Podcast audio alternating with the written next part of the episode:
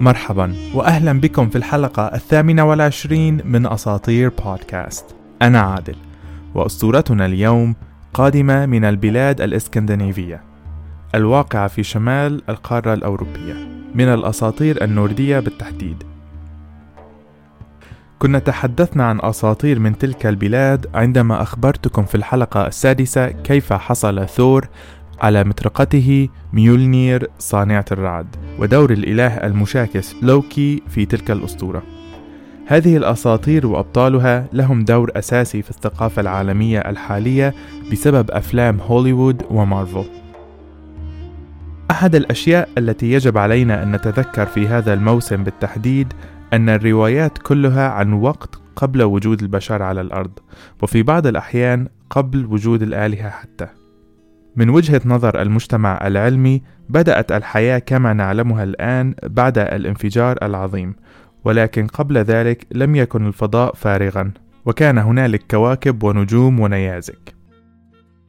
ولكن سلسلة الأحداث التي بدأت الحياة بدأت بعد ذلك الانفجار من منظور علمي طبعا. والأساطير عادة ما تبدأ بنوع من أنواع الفراغ أو الفوضى. أتحدث هنا عن كمية الإبداع الذي امتلكه الأجداد السابقين. أسطورة اليوم قادمة من مجموعة قصائد الإيدا أو The Poetic Edda. هذه المجموعة هي أكبر مصدر للأساطير النوردية الموجودة اليوم. أنا أستخدم ترجمة من جاكسون كرافورد وتحديدا القصيدة الأولى الفولسبا عنوان حلقة اليوم هو حذاري أن توقظني من بين الأموات. في بداية القصيدة يذهب الإله أودن إلى العالم السفلي للقاء فولفا ساحرة خبيرة بأمور الماضي والمستقبل وعلوم الحياة.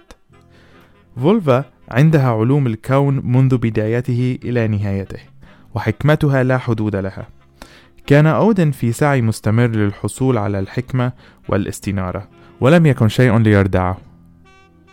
عندما وصل إليها في العالم السفلي وجدها مستلقية فاقترب منها فوجدها خامدة لا حياة فيها لكنه كان يعلم أن هذا لن يردعه عن الحصول عن الحكمة. حضر نفسه واستحضر قواه وعلومه المكتسبة وقداسته والسحر الذي حظي به على مر السنين. وبدأ بإلقاء تعاويذ إعادة الموتى للحياة. وفعلا استطاع أن يوقظ الفولفا من سباتها الأبدي. عندما قامت عرفها بنفسه ولكنها لم تكن تحتاج إلى ذلك. فبصيرتها قامت معها من الموت. وعلمت على الفور أنه أودن قائد آلهة الأيسير. بعد أن استفاقت طلب منها أودن أن تلقي عليه علوم الماضي والمستقبل لكي يحظى بالمعرفة. تبدأ قصيدة الوجود الإسكندنافية بنداء للجميع من قبل الفولفا. فقالت: استمعوا إلى ما أقول يا معشر القوم النبلاء والعاملين، يا أولاد هايندول. وهايندول هو مذكور في قصيدة أخرى لكنه أبو البشر. استمعوا إلي وأنا أروي أقدم العلوم فأنا أتذكر العمالقة الذين قاموا بإنشائي وتربيتي. أنا أتذكر تسعة عوالم وتسعة عملاقات والبحر العظيم الذي خرج منه إدرسل العمالقة هنا يرمزون إلى المجهول فقبل بداية هذا الكون الذي تتحدث عنه كان العالم مليء بالمجهول والفوضى. في البداية في وقت إيمير الذي أعطى جسده لصناعة الكون لم يكن هنالك رمل ولم يكن هنالك بحر ولا موجات ولم يكن هنالك أرض أو سماء أو عشب فقط الجودينجاب الفراغ المتثائب الذي احتوى الفوضى العارمة التي ملأت كل شيء. أودن وإخوته أوجدوا الأرض هم الذين صنعوا ميدغارد أشرقت الشمس من الجنوب عندما أحضروا الأحجار وبدأوا بالبناء واخضرت الأرض بالنباتات عندما حضروا. أودن فيلي وفي هم من رفعوا الأرض من الماء وصقلوها على شكلها الحالي. لم تعلم الشمس في ذلك الوقت أين يجب عليها أن تذهب. في وقتها كانت أحصنة السماء تجرها من الشرق إلى الغرب. النجوم أيضا لم يعلموا مواقعهم في السماء وكان القمر جاهلا بقواه المتعددة. جلس الآلهة العظام على عروشهم وكانت أول قراراتهم هي تحديد الأوقات وقت الصباح وقت الظهر وقت ما بعد الظهيرة ووقت المساء. أعطوا ساعات اليوم أسماءها لكي يستطيعوا أن يعرفوا الوقت. اجتمعت الآلهة في إيثوفول والتقوا هناك وقاموا ببناء المعابد والأضرحة. قاموا ببناء المشاغل والمصانع والكنوز والآلات والألعاب للتسلية. قامت الآلهة باللعب والعبث في العشب. كانوا سعداء وأغنياء ولم يكن عندهم نقص بالذهب. ذلك إلى أن جاءت ثلاث عملاقات فعادت الآلهة إلى عروشها وتناقشوا إلى أن وصلوا في قرار. قررت الآلهة أن يصنعوا ملك الأقزام من دم إيمير وأعضاؤه المتحللة. فصنعوا أولا ملك الأقزام موتسوغنير وكان ملكا على جميع الأقزام ومن ثم دورن ومن بعدها عدة أقزام وأعطوها الأسماء. فأسموا بعضهم ني ونيثي نورثي وثذري أستري وفيستري بيفور وبافور. بومبور ونوري آن وأنار آي وموثفيتنير فيج وجاندولف ثم تابعت بتعديد باقي أسماء الأقزام. ثم قالت ثلاثة من الآلهة القوية والشغوفة تركت إسغارد متجهين نحو ميدغارد وهناك وجدوا أسك وإمبلا ضعفاء وبدون مستقبل تائهين في الأرض. لم يكن لأحد منهم نفس أو روح أو شعر أو صوت. لم يكن شكلهم بشري. فجاء أودن وأعطاهم النفس. ومن ثم هونور جاء وأعطاهم الروح. ومن ثم لوث جاء وأعطاهم الشعر والوجوه البشرية. أنا أعرف شجرة آش تدعى إجدرسيل عالية وجذورها ضاربة في التراب الفخاري الأبيض. سقطت منها قطرات الندى على الوديان. تقف هذه الشجرة بحلتها دائمة الخضرة فوق رأس الأرض فوق الآبار. ثلاثة من النساء الحكيمات يعشن هناك بقرب البئر تحت الشجرة. أولهن تدعى القدر ثانيهن تدعى الحاضر الذي يحصل وثالثهن تدعى الذي سيحصل. وهن المسؤولات عن نحت أقدار البشر وهن المتحكمات والمسؤولات عن تحديد قوانين القدر وهن المسؤولات عن تحديد الأعمار لكل الأطفال على الأرض. وهن المسؤولات عن تحديد النهاية لكل روح. أنا أذكر أول جريمة قتل في العالم عندما غرز الرمح في جسد جولفييغ وفي بعض التحاليل جولفييغ هي فريا. في قاعة أودن قاموا بحرقها ثلاث مرات وقامت من النار مولودة من جديد ثلاث مرات. قتلت عدة مرات. ليست الأرقام بصغيرة ولكنها لم تمت. أيضا ولدت من جديد.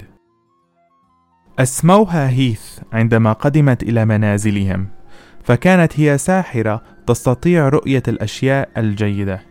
هي كانت تعلم السحر هي كانت تعلم الشعوذة هي كانت تمارس الشعوذة فكانت هي الفخر لتلك العائلة الشريرة. بعدها عادت جميع الآلهة إلى عروشها.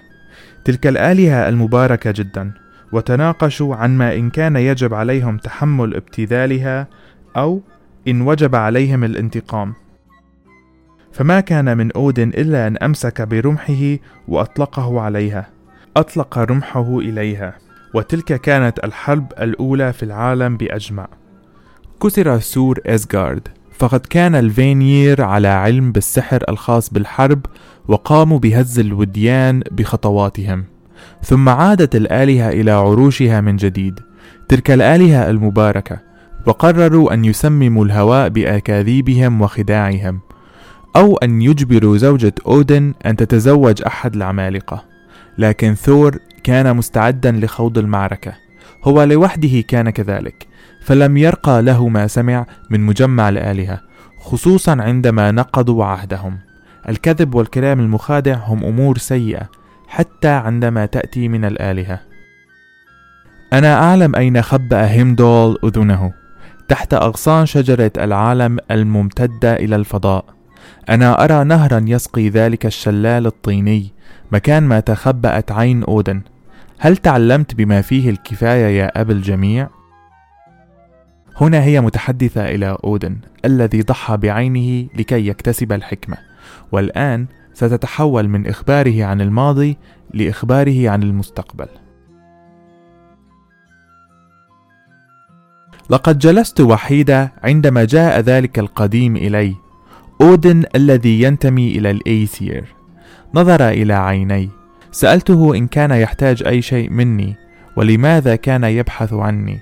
سألته أين كان قد خبأ عينه في الماء في المياه اللامعة في بئر ميمير ولكن ميمير يشرب من بئره في كل صباح.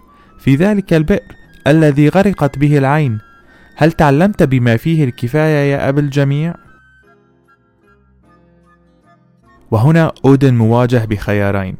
إما أن يتابع في القصة وأن يتعلم ما سيحدث في المستقبل كونها أثبتت أنها تعلم كل شيء عندما أخبرته أين خبأ عينه أو أن يعود أدراجه.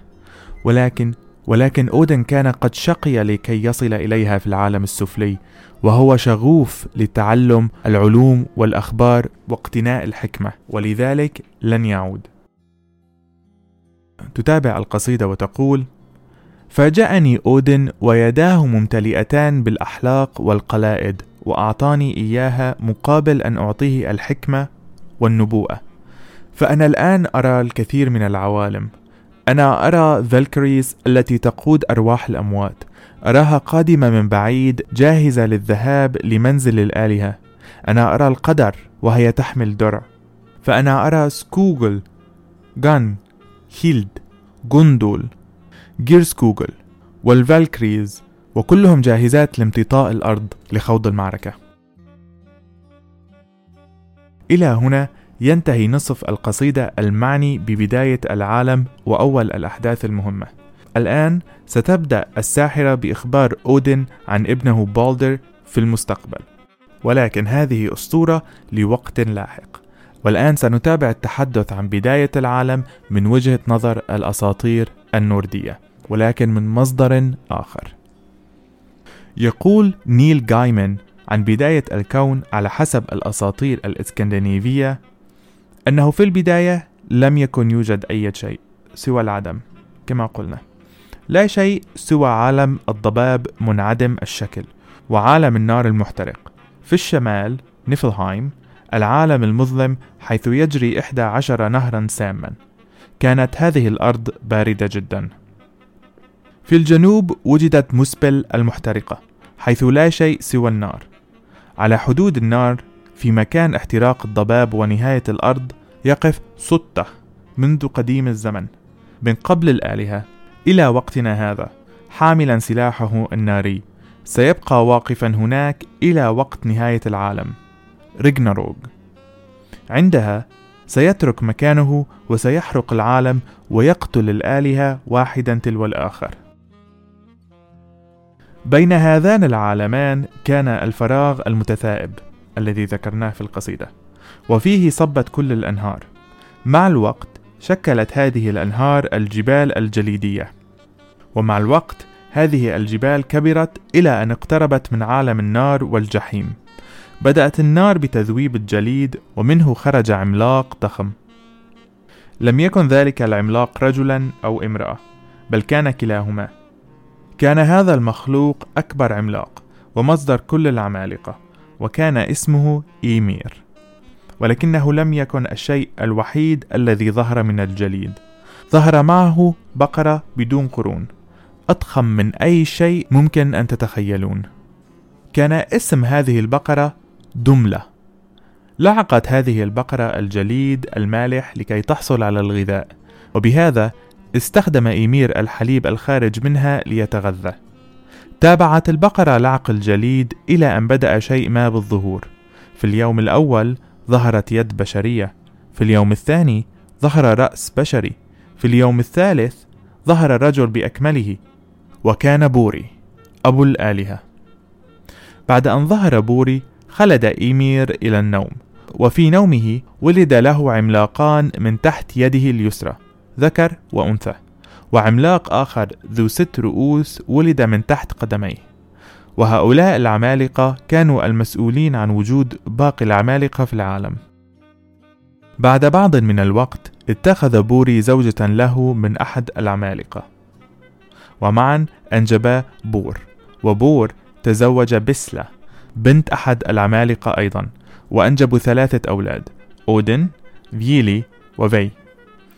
عندما أصبحوا رجالا لاحظوا ضيق وظلمات العالم وكيف أنهم عالقين في الفراغ المتثائب حيث لم يكن يوجد أي شيء غيرهم والعمالقة. جلس الإخوان الثلاثة وتفكروا فيما حولهم وكيف أنهم المسؤولون عن إيجاد العالم. قرر الإخوة أن يقتلوا إيمير ليصنعوا العالم منه ومن بقاياه.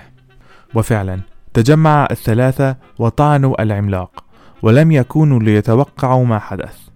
خرج من العملاق كمية دم ضخمة ملأت العالم كالفيضان وقتلت كل العمالقة ما عدا اثنان بيجومير وزوجته.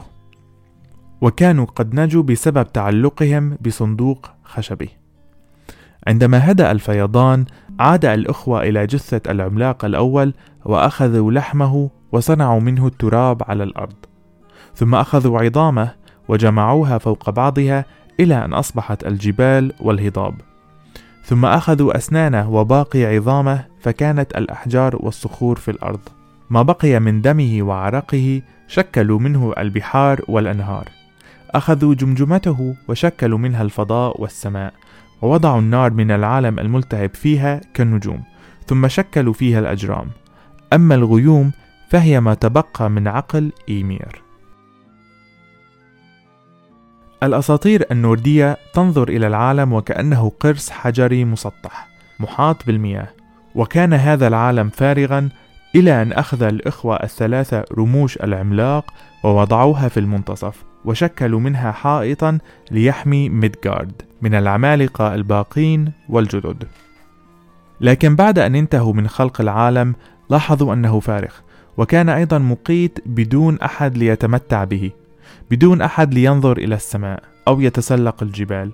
ولذلك تجمعوا مجددا وبحثوا على أحد ما على قيد الحياة ولكن لم يجدوا أحد. في بحثهم وجدوا جذعان من الخشب. الأول من خشب المران الذي ينتمي لفصيلة الزيتون ذات الخشب القوي والثاني من خشب الدردار. أخذوا جذعان الخشب وأوقفوهما. ثم اقتربوا منهما وبثوا فيهم الروح. فيل اقترب منهم وأعطاهم الإرادة والذكاء والشغف والقدرة على الحركة. فيي حفر لهم العيون للنظر والآذان للسماع والشفاه للكلام. وبعد بعض من العمل انتهوا وابتعدوا عنهم وكانا أول بشريان ذكر وأنثى. وقفا هناك عاريان لا يعلمان ما الذي حدث للتو. ثم أعطتهم الآلهة الملابس وأخيرا أعطوهم أسماء. الرجل كان آسك أو أشتري والامرأة كانت إمبلا أو إلم. في الرواية الشعرية ذكر أن الآلهة الثلاثة رأوا آسك وإمبلا وكانتا إيهام في الأرض. في القصيدة الأولى من ال Poetic Edda هي نفس الكلام الذي أرويه الآن ولكنه ملقى بطريقة مختلفة بدون كل هذه التفاصيل. لأن الواقع في ذلك الوقت كان أن الأشخاص الإسكندنافيين الذين كانوا يقرؤون ال Poetic Edda أو الإدا الشعرية كانوا على دراية بكل هذه التفاصيل. لذلك القصيدة لم تحتاج أن تذكر كل هذا. أسك وإمبلا كانا أول بشريان ولهما كل البشر مديونون بالحياة. بقيا في مدينة ميدغارد المحمية برموش العملاق الأول وبدأوا بإنجاب البشر. وبسبب هذا الخلق سمي أودن أب الجميع من آلهة وبشر. شجرة العالم يوغدرسل التي ذكرناها في القصيدة هي شجرة تنمو بين العوالم التسعة. لها جذور في ثلاث عوالم. تمتد من العالم السفلي نيفلهايم وهناك يوجد تنين يتغذى على هذه الجذور والجذر الثاني يمتد إلى العالم المتجمد إلى بئر ميمير وآخر جذع من شجرة العالم يذهب إلى إزغارد مكان سكن الآلهة وينغمس في بئر أورج وفي البئر ثلاث أخوات وعملهن الأساسي هو الاهتمام بالجذر. هؤلاء الأخوات هم الذين ذكرناهم في القصيدة أيضا اللاتي يتحكمن في الأقدار. يوجد على أعلى أفرع شجرة العالم صقر. هذا الصقر يعلم الكثير ويوجد أيضا عقاب عادة ما يجلس بين عيون الصقر ويوجد أيضا سنجاب في تلك الشجرة. ولكن هذا السنجاب ثرثار وينقل الأخبار بين الصقر والعقاب وأحيانا ما ينشر الأكاذيب. يوجد أفاعي وغزلان وغيرهم من الحيوانات أيضا على هذه الشجرة. من هذه الشجرة علق أودن نفسه طالبا الحكمة. العوالم التسعة المذكورة هي إسغارد مكان سكن الآلهة إلفهايم مكان سكن حور حوريات الضوء الجميلين نيثفالي مكان سكن الأقزام ميدغارد مكان سكن البشر يوتنهايم مكان سكن عمالقة الجليد فاناهايم مكان سكن آلهة الفانير نيفلهايم عالم الضباب المظلم موسبل عالم اللهب وأخيرا الجحيم. هذه تفاصيل وجود الكون وبداية الحياة النوردية وصراحة ذهلت بها جدا. ذكرت في بداية الحلقة أن هذه الأساطير مذكورة على, على أنها وجدت قبل أي حياة على الأرض قبل الأرض حتى. كمية الإبداع والتفكر أدت إلى خلق هذه التفاصيل العظيمة. أقول تفكر بالذات لأني ذهلت على فهم تلك الشعوب لأمور مثل دورة حياة الماء. أتذكر في كتاب الجغرافيا عندما درسنا المياه وكيف أن الماء يتبخر ويصعد إلى السماء ثم ينزل على الأرض على هيئة المطر ويتشكل على السطح على هيئة أنهار وبحيرات ثم أو ينزل إلى باطن الأرض ويصبح مياه جوفية في الأرض. وفهمهم لذلك واضح عندما تحدثوا عن الندى الذي يهطل من الشجرة على الأرض كالمطر ثم يتجمع في الآبار وتأخذه الشجرة من جذورها. أحببت أيضا كيف أن الآلهة هنا أعطت نفسها استحقاق العبادة عندما بنت المعابد والأضرحة. كما حصل مع مردوخ في أسطورة الوجود البابلية أيضا. يوجد الكثير من الشبه بين الأسطورتين. أولا في استحقاق العبادة. وثانيا في بناء العالم من جثة الآلهة الأولى فمردوخ استخدم تيامة وأودن وأخوته استخدموا جسد إيمير بنفس الطريقة. للأسف وقتي هذه الأسابيع ضيق جدا ولم أستطع أن أكتب الحلقة بطريقة تحتوي على كل التفاصيل التي أريد أن أتحدث عنها ولكن بالتأكيد سأذكرها في حلقات قادمة. أتمنى أن تكون حلقة اليوم قد نالت إعجابكم. لا تنسوا تقييم الحلقة لكي تصل إلى أكبر عدد ممكن من المستمعين. شاركوا الحلقة مع أصدقائكم وأهاليكم المهتمين بالأساطير وتابعوا البودكاست على ال social media. اسم البودكاست هو أساطير بود في كل مكان. A S A T E E R P O D. لتشاركوني آراءكم واقتراحاتكم. كان معكم عادل. في أساطير بودكاست